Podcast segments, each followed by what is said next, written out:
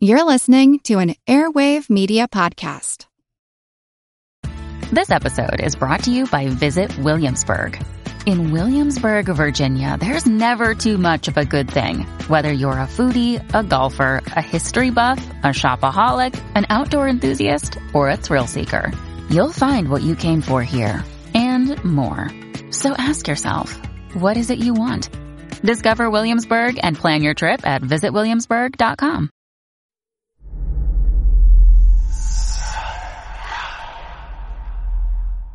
Hey y'all, spooky season is here, and if you're looking for a show to whet your appetite for a little haunted history, then I'd like to invite you to check out Southern Gothic, a chart-topping history podcast that explores some of the most infamous legends, folklore, ghost stories, and hauntings of the American South.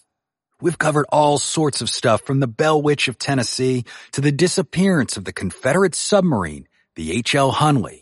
Not to mention our deep dives into the local lore of some of America's oldest and most haunted cities, like New Orleans, Charleston, and St. Augustine. So, if you're ready for a little good old-fashioned Halloween storytelling with a commitment to quality historical research, then be sure to check out Southern Gothic today. It's available now on all your favorite podcast apps.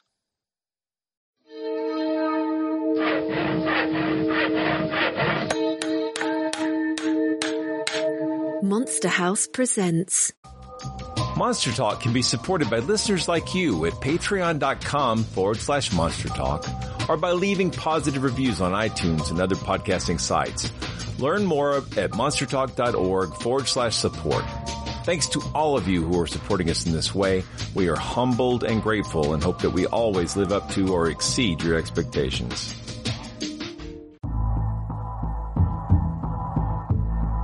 It's actually quite unlike anything we've ever seen before. A giant, hairy creature, part ape, part man. In Loch Ness, a 24-mile-long bottomless lake in the Highlands of Scotland, it's a creature known as the Loch Ness Monster.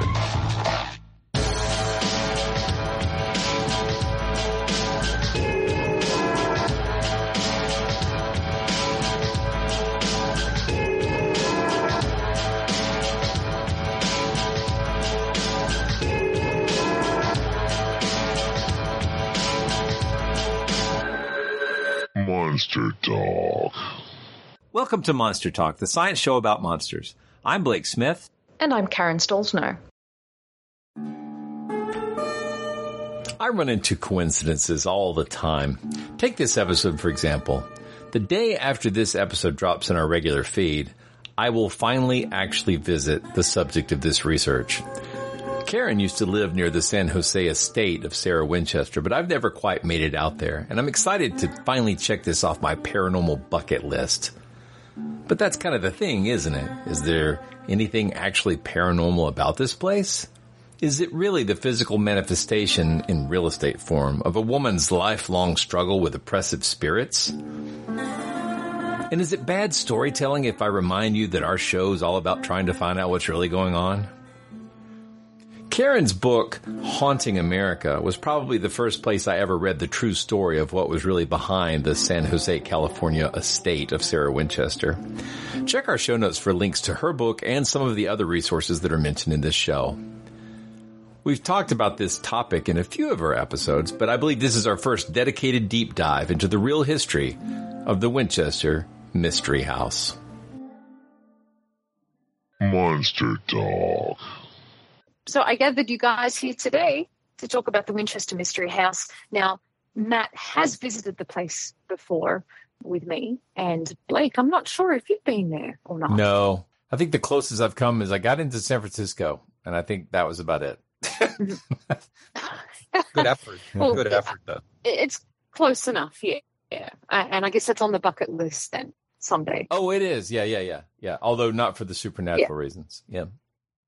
Well, it was interesting because when I went there with Karen, the bulk, I think, of the investigation and the research hadn't actually been done yet, because this was a chapter for her book, Haunting America, which I highly recommend if you have not read it and purchased it and given a review on Amazon. Thanks for the plug. But, no, just say I'm not her husband, but I also recommend the book. Oh, cool. So there you go.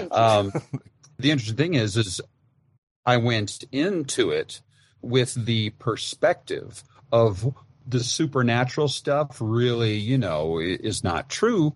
But what is just accepted is that she believed in the supernatural and she went a little crazy.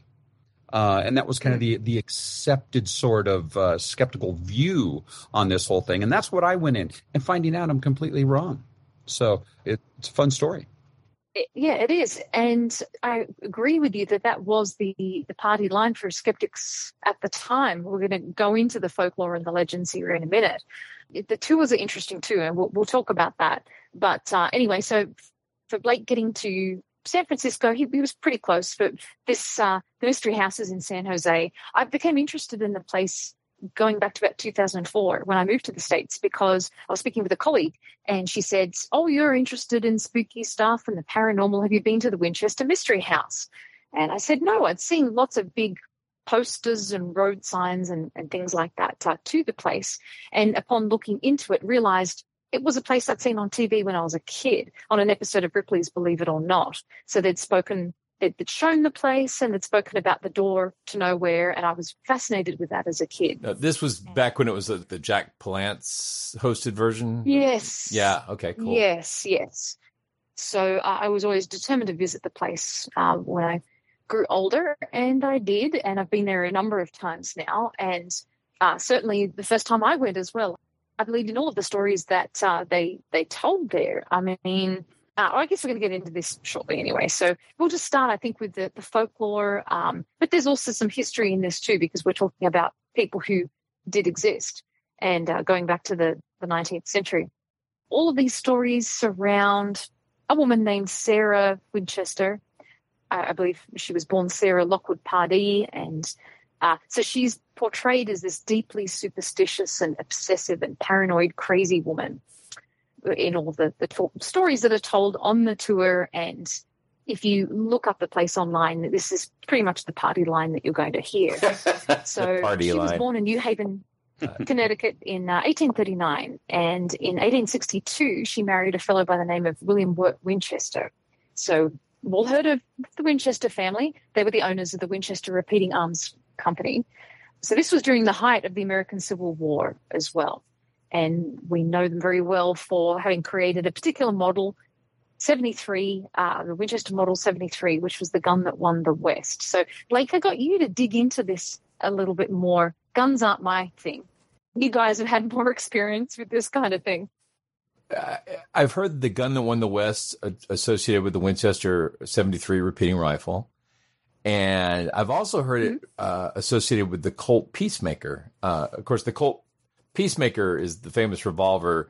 It's known for that other phrase, God created men and Colonel Colt made them equal. And they sometimes called that pistol the Great Equalizer.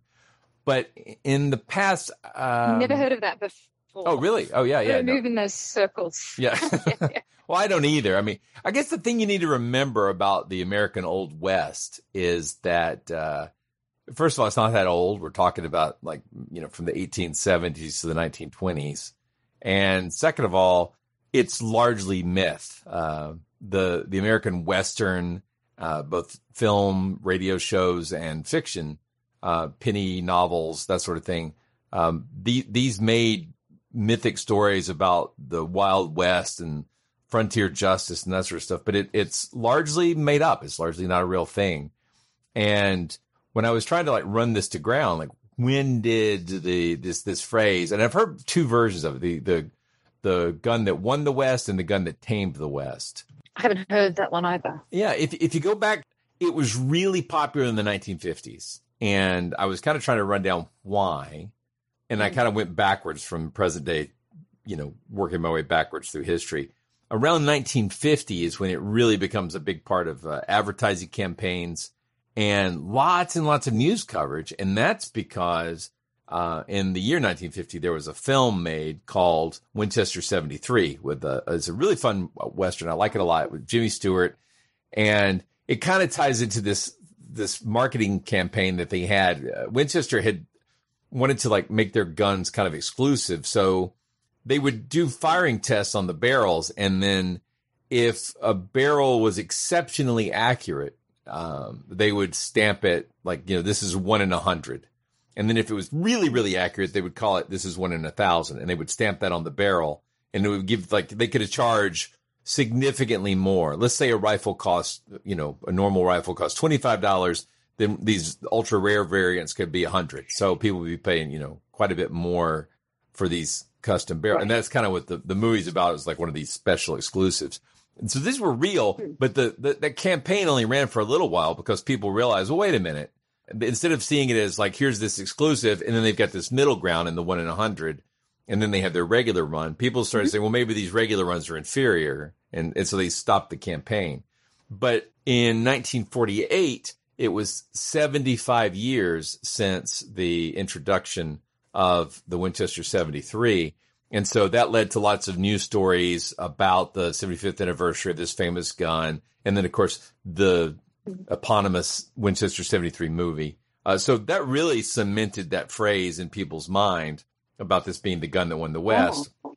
But as you can tell, that's significantly far away from the essentially non-existent events. And when I was doing research on this, the Colt pistol kept coming up again and again as well. And the funny thing was, all the gun historians seem to agree, neither of these guns won the West. That the frontier gun that really did the most, you know, yeoman work was the shotgun. That the shotgun by far was the one that settled things, kept your food on the table, and was generally the weapon of choice. So there's a lot of mythology around it, but those two guns are quite famous. They're still manufactured today. And it's funny to me because even the Winchester gun itself, the company, like they effectively went bankrupt in like 1932, I think. We went into a lot of debt building guns for World War I, and then they were trying to pay down that debt. They basically, during the peacetime, they converted their factories into making all kinds of household goods and had like Winchester, you know, catalogs, kind of like the Sears catalog. But none of that worked because when the economy tanked during the Great Depression, Winchester was one of the casualties. They couldn't get out of their debt, even though the company was still making good weapons. They just couldn't make the business work. So the Otis Ammunition Company bought them and continued to own them for quite a while. And I don't want to get into a giant history of this thing, but the main thing is everything you know about the Wild West is basically myth, and it's largely manufactured. And it's just part of the American mythology about the, you know, heroes and villains fighting it to the death in the Old West. And that's just largely not true. Right. And I think with this story about the Winchester Mystery House and Sarah Winchester, that there are a lot of modern day morals which are put onto her and put onto this story too. So I think that that's an interesting element that we see playing out throughout the whole story. So I'm going to issue a warning here that I'm going to be talking briefly about pregnancy loss. So if people want to skip over this bit, they can. So we're part of the story where Sarah Winchester and her husband, William, they have a baby. I believe that she had multiple miscarriages and she finally carried a baby to term. And she was born, her name was Annie Pardee Winchester, and she was born in June 1866. Very sadly, she died the following month. And I believe she had some kind of condition called marasmus, which doesn't seem to be a term that we really use nowadays, but it's some type of protein energy malnutrition. So they were devastated. But then in pretty quick succession after that, her mother died, and then her father-in-law died, Oliver Bishop Winchester. He died the same year. And then her husband died as well in 1881. He was only age 43. He died of tuberculosis. So at this point, she inherits $20 million and a stake in the company too that gave her this continuous income of about $1,000 per day, which equals somewhere in the vicinity of about $26,000 per day today, which is just a staggering amount of money. Walking around money. Yeah, it makes me think of Brewster's Millions or something. Yeah. So then as the story goes, she's grief-stricken, and she decides to visit a psychic in Boston, and his name's Adam Coombs. And he claims that she's cursed by the Winchester fortune, and he calls it blood money. So again, we're kind of putting morals of today onto that time. And he states that she was haunted by the spirits of the people and the animals, who died at the hands of a Winchester rifle, and that they were all avenging their deaths by claiming the lives of her family members, and she was next. So here's a quote that's floating around from this psychic. This is coming from her husband. He says, "For me to tell you that there is a curse on your family which took the life of he and your child. It will soon take you too. It is a curse that has resulted from the terrible weapon created by the Winchester family. Thousands of persons have died because of it, and their spirits are now seeking vengeance. You must start a new life and build a home for yourself and for the spirits who have fallen from this terrible weapon too." So Blake had already kind of mentioned that the Winchesters didn't create that weapon. They just manufactured one of the ones that was being manufactured. Yeah, they were partnered with the Browning and Henry, two gunsmiths that really transformed American shooting. And so they were constantly making improvements, but unfortunately there was a lot of patent wars at the time. And so they got around that by modifying their designs.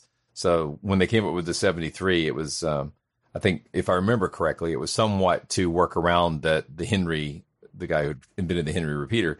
But I know, I remember, Browning made guns for all kinds of people. He's a gun designer. This was kind of like, Johnny Ive. You've got a designer who's more famous than the company that's making his weapons, So it's right. It's, right. It's interesting how many parallels there are around these businesses and sort of the personalities of the people that were making the designs. So it's like a historical version of the Microsoft-Apple rivalry. Yeah, it reminds me of that. It reminds me of, people would modify, and they still do. There's a big gun modification business out there. You can, people will buy guns and then get aftermarket parts and soup them up, chrome them out. It's just like Pimp My Ride or any of those things. That's been going on forever. So, yeah. It's interesting as well that you've got this psychic that says that the people that were killed by this weapon were basically coming after the family. Mm-hmm. That was the curse. So what was the solution? Is that because she had to keep building? The solution was that she was to move to the West Coast, and she was to purchase a home, and she needed to build a house. There are lots of different theories. Some say that she was to build this house for the spirits, for them to live in, and others say that she needed to build this house to confuse the spirits and I guess to create a maze where they couldn't find her and kill her. So one of the spirits had said to her too, as long as you will build, you will live, stop, and you will die. So she moves to the Santa Clara Valley area in around 1884, and she buys a very large block of land, about 161 acres of orchards. And she purchases this 8-bedroom farmhouse, and she proceeds to build and renovate this house. Very, very modest. So she proceeds to build and renovate this house nonstop, 24/7. Over the next 38 years. So if she does stop, then the spirits are going to get her. So this results in her building a remarkable house. It's this sprawling maze-like home with, at the time, 500 rooms, 10,000 windows. These are the statistics that everyone always quotes. 2,000 doors, 52 skylights, 47 stairways and fireplaces, 6 kitchens, 3 elevators, and 2 ballrooms. Incredible place. And It has lots of quirky features as well. There's lots of quirky features. There are upside down rail posts and tiny little doors and windows in floors and windows that open onto blank walls and a staircase that leads to a ceiling and a very famous door to nowhere that opens outward to an 8-foot drop. So it's all very opulently decorated too. She's just ordering fine Italian marble and rosewood for her floors, so she has a ton of money, and boy, is she really spending it too. So they missed an opportunity, though. They call it the Winchester Mystery House, but when she was alive, she could have called it The Tortured Orchard. There you go. See, that would have... yeah. So obviously at the time, she didn't call it the Winchester Mystery House. She did not. That would be kind of strange. Yeah. But we'll get into that soon. But there are some strange features. There's a recurring motif of spiders throughout the house, and the number 13 as well. So she has she planted 13 trees which line the entrance of the house, and there are 13 drains and a kitchen sink. So Matt, you saw that when you were there. I did. Wait, so there's 13 different holes in the same sink to let the water out? Well, you know how a drain has holes in it to keep chunks of food from going down the drain. The filters had 13 holes. Yeah. Oh, okay. Got it. I just thought that was a remarkably bad plumbing idea, I think. Well, there's more of that to come as well. But Sarah just had this recurring theme of 13 throughout her house. She would even set her dining table every night for 13 guests. And these were spirit guests as well. So one of the biggest points of interest in the house is the so-called seance room too. And it said that she held seances there every midnight until about 2 a.m. in the morning. Obviously, it's a tautology there. And she has, and the hooks are still there. She's got 13 coat hooks for the 13 robes that she used as part of her rituals. She was holding these seances every day, and she was an incredibly reclusive woman. But at the same time, she had Harry Houdini visit the house, and he did a seance with her too. Isn't that nice? It is. It's lovely. Very nice. So another story goes that the former U.S. President Theodore Roosevelt was a fan of Winchester products. In fact, a limited edition commemorative rifle had been named after him. And one day he made an unannounced visit to the house, and a staff member opened the door who was unaccustomed to visitors and said to the president, "You're going to enter the house through the back entrance like the rest of the servants." So Roosevelt was so highly offended, he left and he never returned. This sounds like the Andrew Jackson coming to the Bell Witch story. It seems weird. Well, that wouldn't have transferred to this one, though, would it? Yeah, it doesn't work like that. This is a true story. So in another account, Roosevelt requested a visit with Sarah, but he was just flatly refused. So it was said that she was an incredibly difficult mistress of the house, that she used to spy on her workers, and she paid them very little, and if they ever gossiped about her, she would immediately fire them. So she was really mean to them. And apparently some of her workers, too, said that she had the ability to walk through solid doors and walls, which is kind of interesting, an interesting ghost story. And so she died September 5th, 1922, aged 82. So she did survive a lot longer than her other family members. And it was said that her will had been signed 13 times. I think there were 13 pages to the will as well. And it said that the moment that she died, the workers ceased building the house. So they just dropped all of their tools, and that half-hammered nails can still be found throughout the mansion too. And you can find those. When you go on the tour, you can see these half-hammered nails throughout the house. And so as soon as she passed, her staff went in search of a vault that was in her bedroom, and they cracked that open and they found another vault inside of that. And 13 more vaults. That's, I mean, you needed to embellish this. Yeah. Because, that would have been a good story. But so they opened it up and they found the obituaries of her husband and daughter and locks of their hair as well. Oh. So, very sad. But and as soon as they took those out, the safe was unlocked. True or not? Yeah. Nice. Sorry, I know. I know. I don't want to spoil anything, but I just want to say historically, when I read this story the first time, it all seemed very plausible because it's all right in the heart of the spiritualism movement. So yeah. The supernatural claims are one thing, but the woman obsessed about the fear of the supernatural seems extremely plausible. Oh, absolutely. We still have plenty of that in these days. Yeah. But the thing about spiritualism is it made complete sense. It was absolutely logical. There were no holes in any of those beliefs. And yet the beliefs coming out of this story, they're worse than spiritualism because you've got, you know, on the one side, she's kind of trying to confound the spirits and confuse them. And then the other half, she's trying to on the other side, she's trying to house them. And I think a lot more people died than I mean, she needed to do a lot more work if she was going to house them. But the thing is if she was trying to house them, then why would it be so confusing? And if she was trying to confound them, doesn't she know that ghosts can walk through walls? So, you know. So can she, sir. Yeah, and so can she.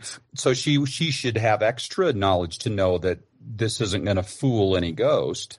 They can just walk right through the wall and not have to worry about falling from the door to nowhere and things like that.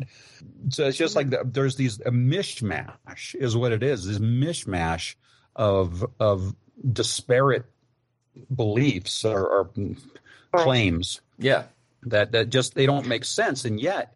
You know, when we were there, it was, I mean, you were standing in line to go through this place like it was a Disneyland attraction. Mm-hmm. You know, people want this more than they do checking out this really interesting house. They want the stories. And when we went there, we had to line up for a couple of hours to get in for a tour. It was that popular. Wow. To this day. What does it cost to go see it, or roughly, or you know? Oh boy! In 1839 money, it was probably about $1,000, I think. Oh, I can check the tickets because I could buy them online. Well, I think it was about $50 the last time we went there.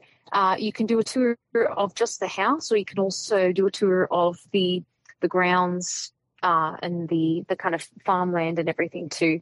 And they do ghost tours as well around Halloween and flashlight tours, that kind of thing. So they're all different prices, but it is not cheap. It's an expensive tour that only lasts about an hour.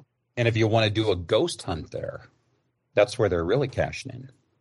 Let's talk about the ghost stories. I just wanted to close off on the whole vault thing to say that Sarah had stored these keepsakes and she was very concerned that someone's going to use those against her in a curse. So that's why she kept these locks of hair in multiple vaults, probably 13 of them.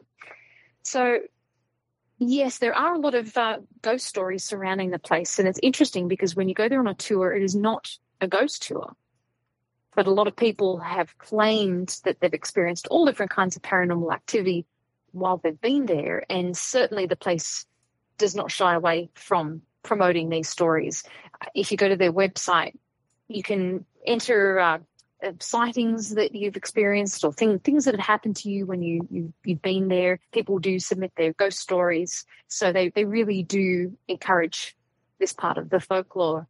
And there have been a number of ghost shows that have gone to the Winchester Mystery House, and as Matt said, it can get pretty expensive to go there because I guess indemnity and insurance and things like that. I think I've heard that it's about $10,000 to go through there to do a ghost hunt. I'm sure that they get people requesting that they can do an investigation there all the time, but you get shows like Ghost Adventures, Ghost Hunters, Most Haunted, Ghost Brothers, and BuzzFeed have been there and done shows. But there are a lot of claims of phenomena taking place there. Things like cold spots and ghostly lights and phantom footsteps, people hearing phantom organ music in the ballroom. Now there's a chandelier in the ballroom too, and there are 13 lights in the chandelier. So again, you've got that 13 motif throughout the house.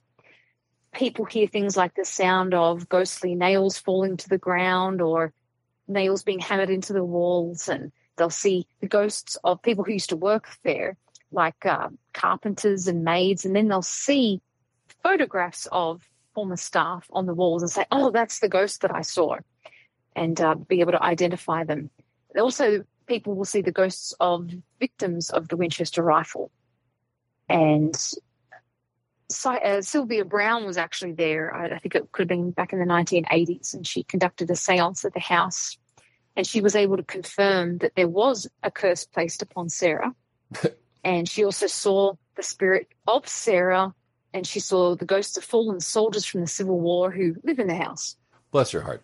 Fair enough. But yeah, people do experience all kinds of things. They say that they can smell Sarah's perfume, but I don't think we have on record what perfume she actually wore. Gunpowder and molasses. Possibly. That they can smell her cooking chicken soup from the kitchen, and people also say that they hear their name being called and that they hear whispers or screams. People feel like they're pushed or the hair is pulled. So you have tons of these experiences. Matt, did you experience anything when you were there? No.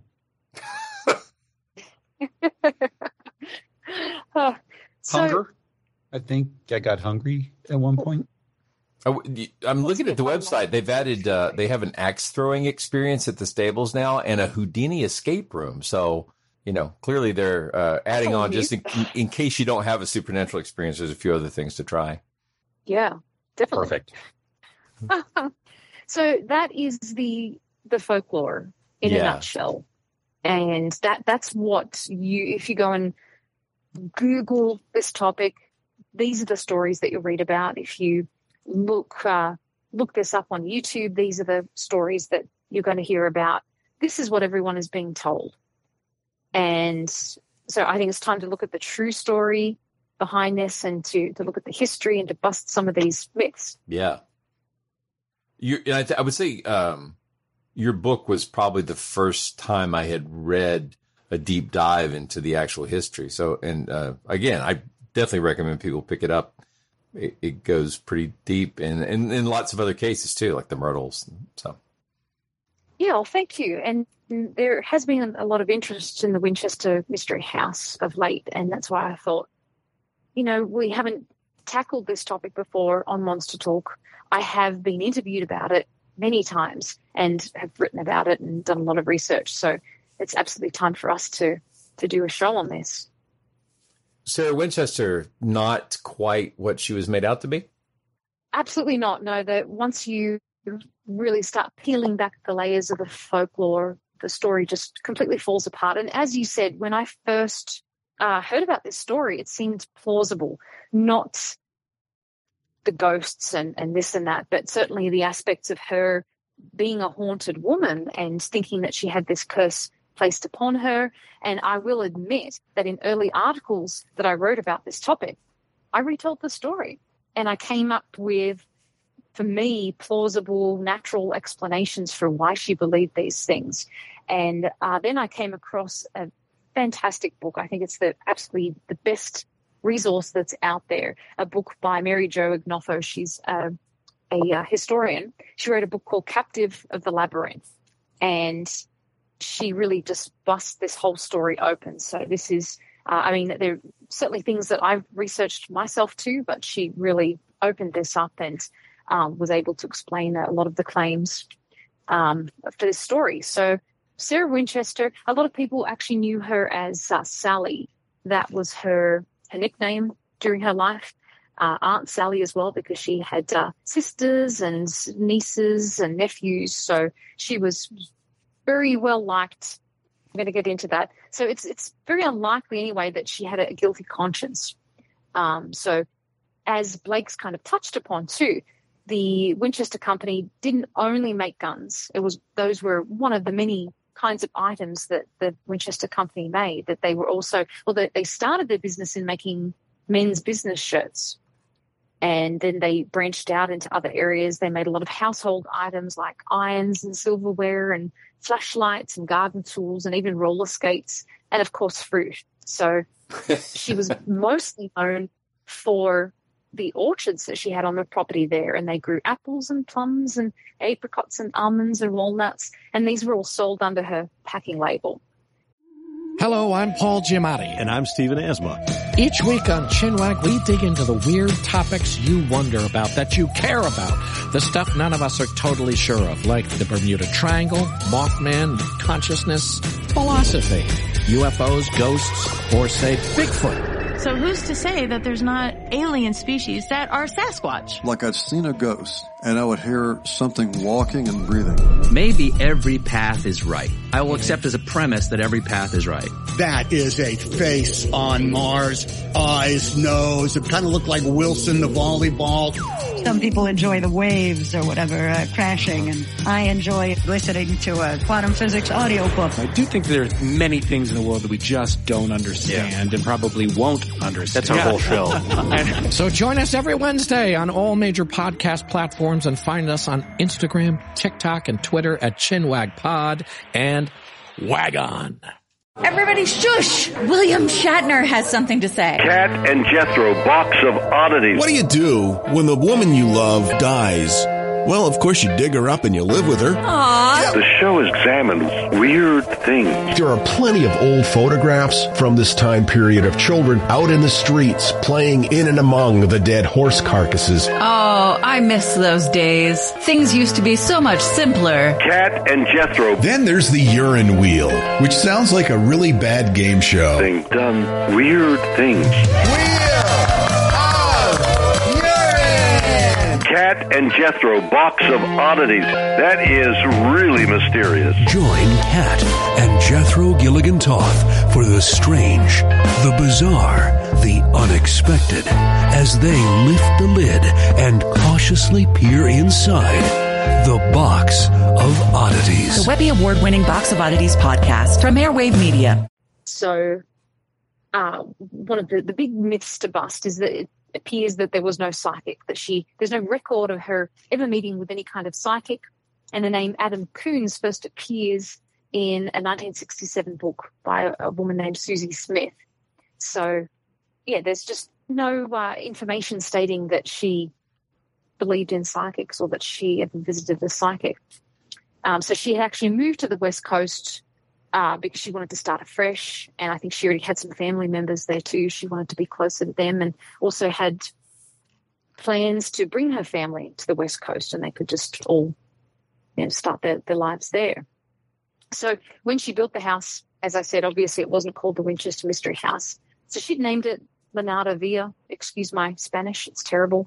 So that's Spanish for house on the flatland, and the reason she named it this was that the valley reminded her of the Lanada Alavesa in the Pyrenees. She visited there with her husband in better times.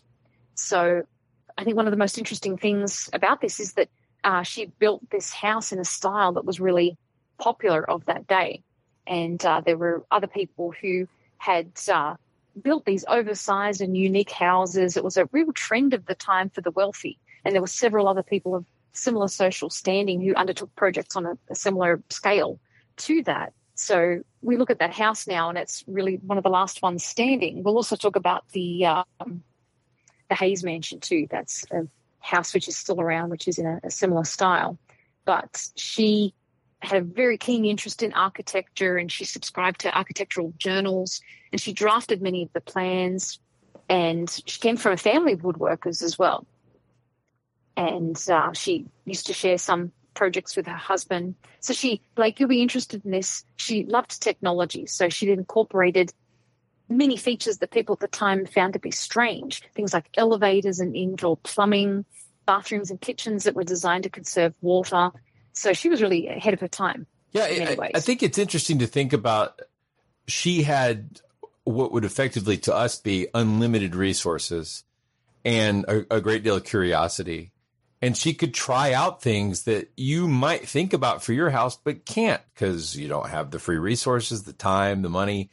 If you could just do whatever comes to your mind, your house might start to look a little weird too, But she's also just trying out stuff, It's fabulous. And I think you're probably going to cover this, but she was also providing employment at a time when it was hard to come by. Yeah, we'll totally get into that. Yeah. And it just makes me think of weird people with money today, like Elon Musk and Jeff Bezos and all the kinds of things that they do. Yep. So it was just a matter of time before she had to build a rocket. That's what we do. Yeah, that was her rocket. But by all accounts, she was an incredibly intelligent woman, and that when she was a child, she was a polyglot, and she could speak multiple languages, and she was really great at mathematics and science and musical composition, and was considered at the time to be a child prodigy. So people really undersell her to say that she used automatic writing to receive construction plans from the spirits. Wow. Yeah. And that kind of thing. But yeah, she was very reclusive, and she didn't, even with all of her money, she didn't host social events, and she didn't attend society events. So this kind of thing really made her the subject of a lot of gossip.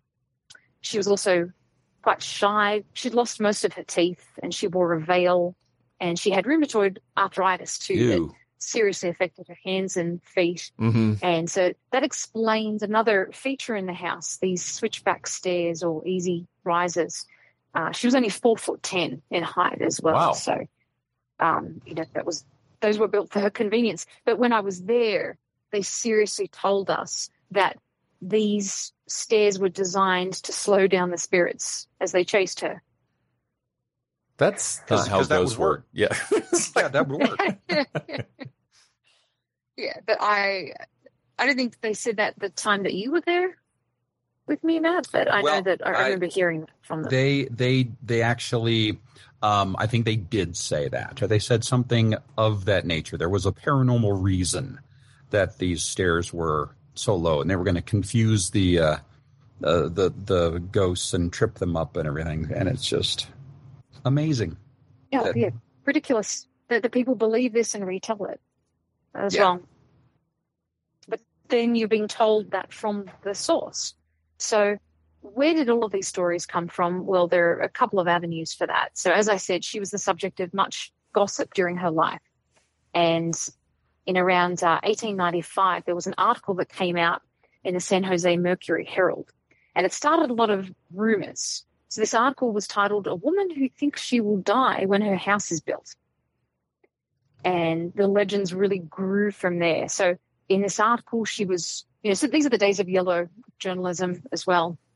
Blake, we've talked about this on the show. We have. And yellow journalism is associated with lots of outrageous lies buried in sometimes some truth. Mm-hmm. But, yeah, you've got the Hearst newspapers against the Pulitzer papers, if I remember correctly. I think that was the big rivalry. But and I think, if I remember correctly, it was called yellow journalism because one of the papers published a comic strip called The Yellow Kid, which was a leading sort of it was a very popular comic strip at the time. So yellow journalism, not a glorious time for journalism, but very memorable in American history. Absolutely, yeah. And so in this article, she was accused of being really strange and just having way too much money and being excessive in everything that she was doing. And they also cast her as the conscience of the Winchester Repeating Arms Company, that she was shouldering responsibility for the numerous deaths caused by the guns. They said that she was mentally ill. Another amazing story that they said is that she had a houseboat in Burlingame, and that was true. But the press speculated wildly that she'd feared a flood of biblical proportions, and so she built her own new Noah's Ark. Do you get the feeling that maybe part of this is it was a time when women were being suppressed a lot in general, and then here's this incredibly powerful woman who largely doesn't have a voice? I mean, she's doing things in the community, but she's not doing her own press, and so people could just make up whatever they want to about her. And I imagine people are jealous because, good Lord, she's rich. And we've already, I mean, I'm no fan of Elon Musk, but a lot of the stuff that's said about him and Bill Gates and Jeff Bezos is entirely sour grapes. It's people who really don't like to see that much concentrated wealth. And I get that, and I understand the motivation, but they don't need to make up the stories that they make up. But they do it anyway. Absolutely. But there's some irony here. So she is, Sarah Winchester is often conflated with a faith healer by the name of Mary Folsom Hayes Chinwag. And she had founded the True Life Church, so in the days of spiritualism. But the irony here is that her sons, Everest and Jay Hayes, owned this newspaper. So... this is really strange that this story in some regards is about their mother. Their mother is a spiritualist. Their mother set up this church, and she built a very similar house to the Hayes Mansion in San Jose. I believe at one point it had maybe 100 rooms, and then there was a fire. So they rebuilt it in this kind of Mediterranean style.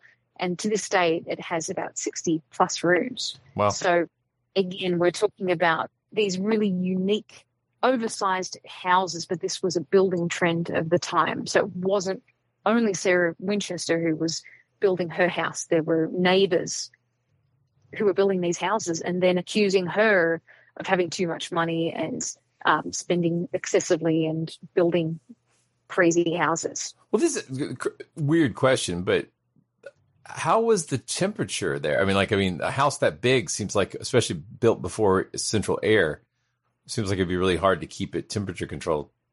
The climate, for the most part, I mean, the Bay Area has, certainly in San Francisco, it just chills due to the bone, the winds and the cold there. But you've got just various parts that are cooler than others. So I used to live in Berkeley and used to get these beautiful breezes that would come in from the bay. Mm. But if you would drive to Walnut Creek, it suddenly hit this wall where it was 110 degrees in the shade. And so, you've got these weird microclimates. But down in San Jose, it can certainly get hot. And I believe that Sarah Winchester was a very kindly employer, so she wasn't this mean mistress that she was made out to be. And on extremely hot days, she would give her staff the day off. But certainly with a big, airy place like that, for the most part, the climate there is very mild. I mean, we're talking 60s and 70s. You know, I guess that makes sense for orchards to be functional, right? So, yeah. Good climate for that kind of thing. Yeah. But, basically Sarah had these stories written about her, but they were really about Mary Hayes Chenoweth and not about her. So it's just very strange that this would happen. And I don't know much about the history of why they did that, but Sarah was not a spiritualist, and her personal companion and secretary who was with her until her death denied that her boss was a spiritualist and said that she was a practicing Episcopalian. Hmm. It's like ominous. Episcopalian, I see. What? Yeah. But mediums were very popular in those days. This was the heyday of spiritualism. San Jose had a really active and open community of spiritualists, including Leland Stanford. Like, yeah, I believe I've heard of him. Yeah. Mm-hmm. Mm-hmm. Yeah. So, yeah, these beliefs were absolutely around. So, again, something plausible. Perhaps she did believe in these things and she wasn't speaking out against all these claims made against her either. I mean, surprising she didn't sue them at the time. Nowadays, that would be done. Yeah. I mean, it's weird. Like, my impression of her is that she, in a lot of ways, rose above this and was doing things that she felt were right. But I without her diaries or something, it's hard to say, right? So, well, that's the thing. I mean, she did leave a wealth of evidence behind. She left letters. She left all kinds of legal documents, and those are explored by Mary Jo Ignoffo in her book. So we do have all of this correspondence and accounts of people who knew her as well. Oh, excellent. So that's why we're able to really prize this open. But example, we should put links to that in the show notes too, as well, by the way. So your book and absolutely. Hers, and so people want to dig deeper. Clearly, there's a lot to learn here. This is interesting. Oh, absolutely. And so, for example, the seance room was not a seance room. It was a bedroom that was used by various staff. And the people who now own the house added the coat hooks. Isn't any seance room one nap away from being a bedroom? And isn't any bedroom one seance away from being a seance room? When you put it that way, yeah. So Harry Houdini did visit the house. That part is true, but the dates are inaccurate. So he didn't turn up and do a seance with her. He visited the place after her death in 1924. So that's right. I remember that. Not that I was there. I remember it that way. So when you go on the tour, so Matt, you will remember this, that there are a lot of really weird features in the house that we've talked about. And these there's a natural explanation for this. A lot of these were a direct result of the San Francisco earthquake, which hit April 18th, 1906. So at the time, floors collapsed and pipes were left sticking out of the house and chimneys and rooms were sealed off. So the original house had 7 stories and these were reduced down to 3 stories. So the paranormal theory, though, is that the spirits were displeased with her handiwork because it appeared that she was nearing completion of the house. So they're the ones who caused the 1906 earthquake. Mm. But you didn't know that. From 7 stories to 3 stories, nature is a cruel editor. It is indeed. So when this happened, when the earthquake hit, she considered just demolishing the house. And in the end, portions were sealed off instead. And rather than rebuilding the place, they just made it as safe as they possibly could. And when you go through today, you'll see sections where they stopped working, sections that are sealed off, and all of these, you know, very peculiar features in the house that have these natural explanations. So the stairway to nowhere once led to an upper floor, and the door to nowhere led out to a balcony. So even Sarah herself, she saw the place after the earthquake and she said it looked as though it had been built by a crazy person. So she was very aware and mindful of how she was being seen by people. Some people say, too, that she had a quirky sense of humor. Yeah. I was just saying that's a big insight that some of these features were damaged by earthquake and left looking bizarre. You know, that's... this story kind of infuriates me, and I got kind of mad when I read your write-up on it, because it's like, wow, this woman sounds pretty awesome, and she's gotten the bad end of history on her. Totally. Absolutely. Yeah, and you know, we'll talk about that more in a second too, but some people say that she had a really quirky sense of humor. If you go on YouTube, you can find some very old interviews with people who knew her children or people who were children at the time and speak very highly of her. And some people say that she had a quirky sense of humor and she just kind of left some of these features behind as artifacts because she thought it was funny. So there's a possibility too. It's certainly more plausible than the whole haunting curse theory. So, but another twist to this too, and I've already touched upon this, and that is that a lot of these quirky features were added in after her death by the new owners. So according to her former carpenter, his name was James Perkins, he said the more irregular features which have made the house a well-famed oddity were built after Mrs. Winchester's death. Hmm. More of those aftermarket modifications we were talking about. What? Yeah. So... the construction as well, it was not 24/7. It stopped and it started over the years. And Sarah didn't even live in the house after the earthquake. The last 15 years or so of her life, she lived in nearby Atherton.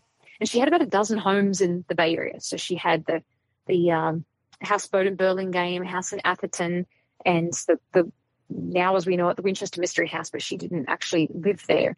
But she spent a lot of her money not only on the house. Yes, she spent a great deal of money on that, but also on philanthropy and on her family. She had her sisters and their children, and she founded the William Wirt Winchester Hospital, which was for tuberculosis. It's now the Veterans Hospital in West Haven, Connecticut.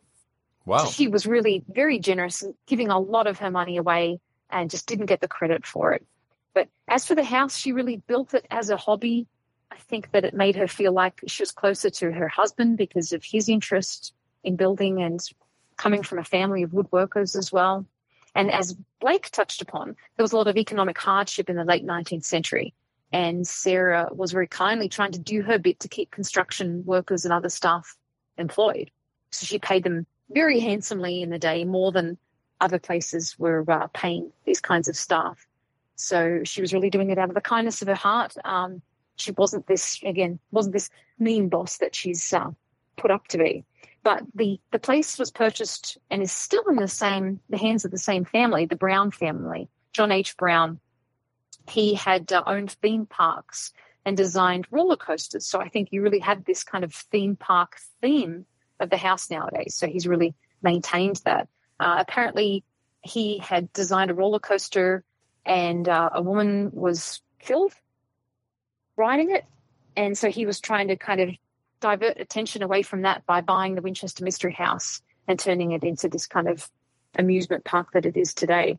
So he bought it and he opened it up to the public. And very strangely, a lot of stories of hauntings and seances appeared after her death. And so he was really cultivating these stories. And again, they're told to this day. So there are books and movies, and there's even a musical about Sarah Winchester, and these create a lot more layers of fiction. And they keep retelling these stories. They've really damaged her reputation over the years, and Sarah was and is very misunderstood. So I think it's important that we get to the bottom of this and read a book like Mary Jo Ignofo's book, Captive of the Labyrinth, and I cover a lot of this in my chapter as well in Haunting America. But to get a more accurate portrayal of her life and times. There's also a quote from her lawyer. His name was Samuel Lieb, and he said that Sarah was as sane and clear-headed a woman as I've ever known. She had a better grasp of business and financial affairs than most men. So when you get these glimpses of people who knew her and worked with her, it really paints a very different picture to the one that we're told when we visit the house or when we do a little bit of superficial digging into the stories. Yeah. You've got a supernatural story that sounds plausible, but now that you've dug into it, there's basically nothing to it. And it's one of those, there's nothing inherently implausible about a woman becoming overwhelmed by guilt mm-hmm. and being caught up in spiritualism, right? Mm-hmm. But it's also not true. So it's it's not implausible, but unless you question it and look to see where it comes from, it's completely sticky. And, it dominates all the web pages about the site. And like you say, there's now this sort of parallel / adjacent supernatural stuff that's been glommed onto it, as people have been having experiences. Because clearly, if her story is true, then if you were inclined to believe in such things, then of course a place that was designed to trap spirits would have, trapped spirits. And so therefore, it's you're completely primed to expect the paranormal. It's just fascinating. They've built a paranormal hotspot entirely from a structure made of poo-poo. Working on that clean title for a tag. It's And again, I'll admit that when I first heard the story, I just started repeating this story and trying to find explanations to justify why she might have thought this way, why she might have done the things that she did. But you just dig a little deeper and you'll find that this is just completely made up. I think one of the big problems is you get this character, Adam Coombs. If somebody writes about this person as if it's fact, you don't really think, this person's, there's a real possibility this person's completely made up. Mm-hmm. You don't really think that way. If it's, it's imprint, this person existed, blah, blah, blah. Well, then you kind of take it as... so much detail. If you pardon the phrase, you take it as gospel. And it's not something you think about doing because we don't question... not very many of us have gone and done the research to actually see that Sarah Winchester actually existed. We just believe it when people tell us that she existed. We're not going down and looking up the documentation or all this kind of stuff. So when someone tells us that Adam Coombs is a real person, we're also not going to see the documentation that that's true. And so we just take it on faith that this guy is real and she went and visited him and now she's got all these crazy thoughts in her head. Now we're all thinking, of course, this guy's a fraud telling her this stuff and he was probably just getting money from her. We don't think about the fact that he never even existed. Yeah, exactly. We can totally imagine keeping her on the hook, milking her for cash, being friends with a local builder, making sure that there's somebody always getting little grifts on the side. I can imagine an entire infrastructure of manipulation and ripoff, and it's just not there. It's just not real. Yeah. But Matt, you'll remember too when we went to the Myrtles Plantation in Louisiana in St. Francisville.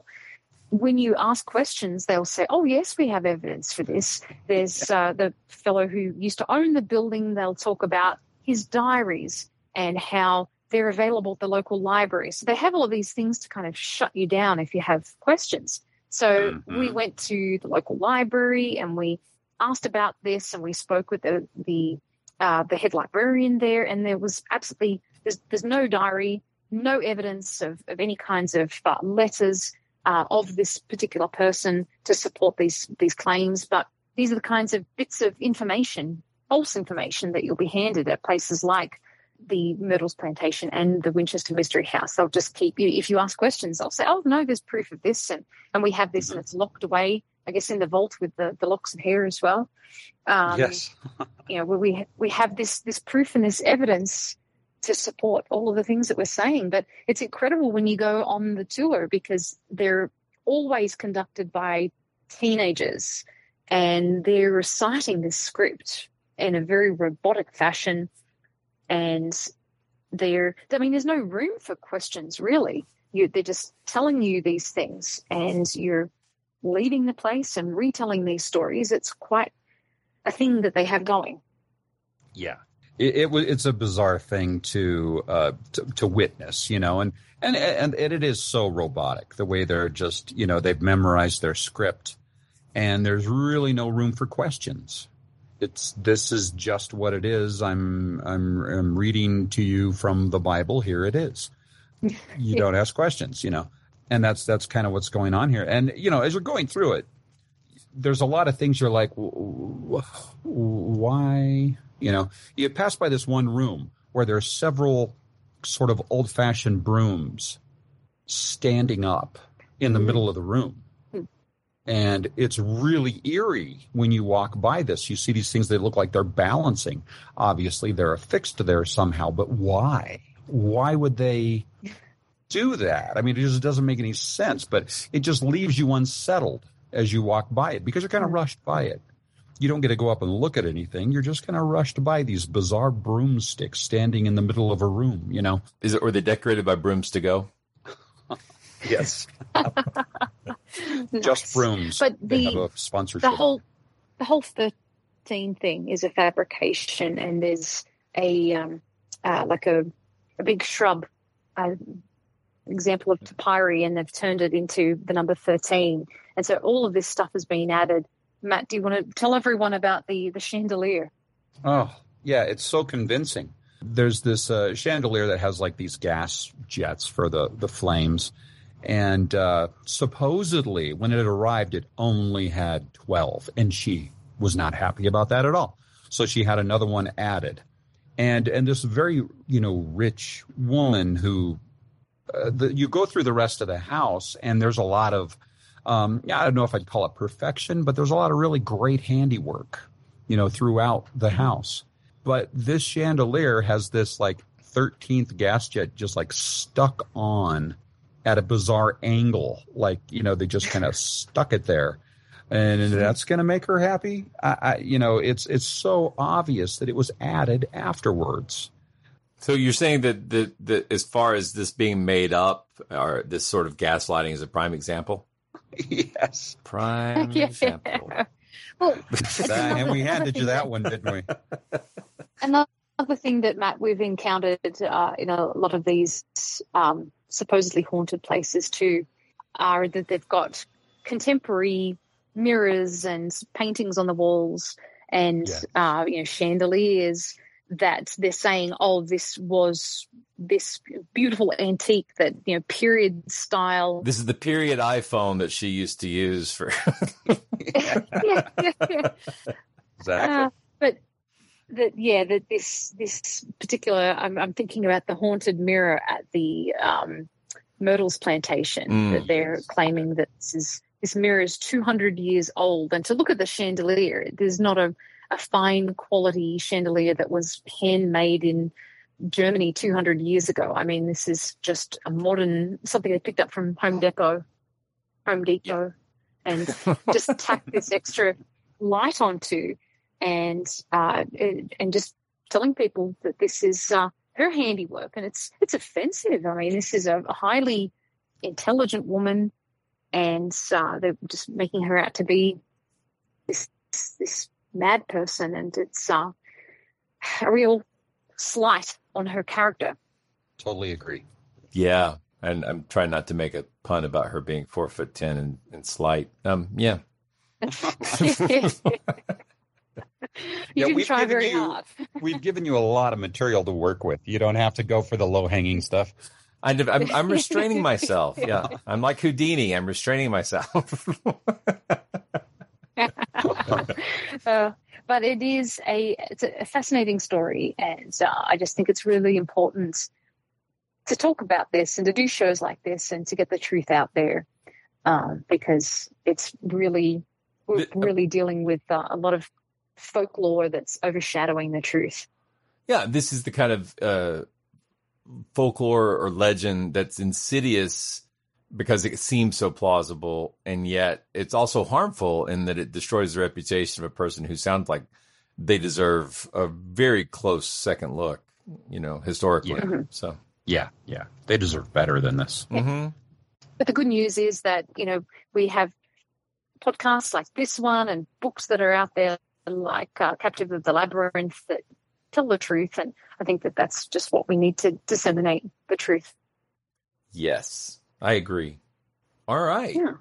So I'm glad that we talked about this because, again, I've been interviewed about this topic so many times, and I thought we've got to do an episode on this. And I think to the point where you and I had thought that maybe we'd already done one. Well, we definitely talked about it before, but we didn't give it this level of coverage at all, right? So I think we've mentioned it, I believe, on 2 episodes, but this is the first, as far as I know, the first full episode entirely dedicated to this topic. Well, Matt was suggesting too that we should do an episode of Based on a True Story and look at the movie. Oh, that'll make that Winchester Repeaters. There we go. We got a final one in there. That's known as the pun that won the West. Yeah. Wow, I suddenly have to go to the bathroom. On that note, I think we've better end this episode. I agree. Nothing more to say. All right, that's excellent. Thanks, guys, for joining me to talk about this. This topic's near and dear to my heart, I think, because it's just such an interesting combination of folklore and history, and another one of those stories that I've been fascinated by since I was a kid. And just to think, I was an adult before I knew the true story, and just really believed in all of the myths for the longest time there. And I'm sure a lot of people listening to this episode are only aware of the myths. Exactly. And I think that the big lesson is, again, in the true definition of skepticism, which is don't take things at face value. And the problem that we all were faced with on this one is we were given the choice of the supernatural explanation being real or her being kind of crazy being real. And those were the only 2 options we were kind of given. So we went with the more probable one, not realizing that there was an even more probable one reading. It's the old false dichotomy. And you're absolutely right. It's just you got to question your assumptions, because frequently, and that I'm always... Or so far, I've always been pleasantly surprised when I discover that something I took for true is completely wrong. It's fascinating to me. I love having my world shook a little bit. It's nice. So, yeah. Oh, I agree too. Yeah, I mean, that's really solving a mystery. Yeah. Yep. Monster Talk. You've been listening to Monster Talk, the science show about monsters. You've been listening to a discussion with Karen Stollznow, Matt Baxter, and me about the many convoluted and unfortunate legends surrounding the Winchester Mystery House. Since I don't get to do my visit before this episode actually goes live, I'll try and add some supplementary photos to the show notes on our website at MonsterTalk.org once I'm done visiting this week. Monster Talk's a proud member of the Airwave Media Podcast Network, home of such shows as... Big Picture Science, Good Job Brain, and My History Can Beat Up Your Politics. If you'd like to advertise on the show, contact sales at advertisecast.com. We hope you've enjoyed this episode of Monster Talk. Each episode, we strive to bring you the very best in monster-related content with a focus on bringing scientific skepticism into the conversation. If you enjoy Monster Talk, we now have a variety of ways to support the show. all with convenient links at MonsterTalk.org/support. That's MonsterTalk.org/support.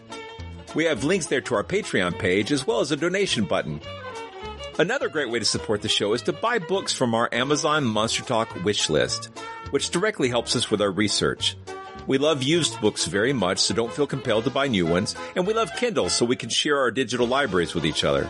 And finally, without spending any money at all, you can support us by leaving a positive review at iTunes or wherever you get your podcasts. Positive reviews help keep us visible in iTunes, which is a great way to help us find new listeners. And please share our show on your favorite social media platforms. Monster Talk's theme music is by Peach Stealing Monkeys. As always, thank you for making Monster Talk a part of your listening life.